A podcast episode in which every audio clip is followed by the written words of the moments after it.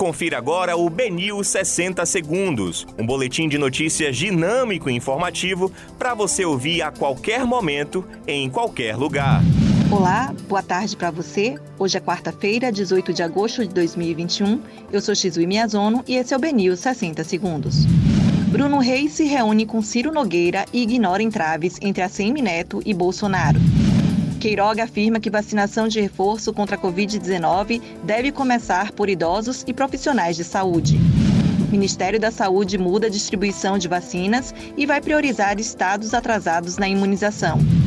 Contestação da PGR a normas estaduais que regulamentam o ofício de despachante deve impulsionar tramitação da PL no Congresso, diz especialista.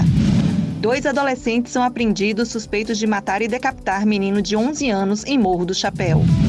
Em busca de dias melhores na Série B, Vitória visita o Vila Nova nesta quarta-feira. Esses são os destaques do BNews 60 Segundos. Para mais informações, acesse o.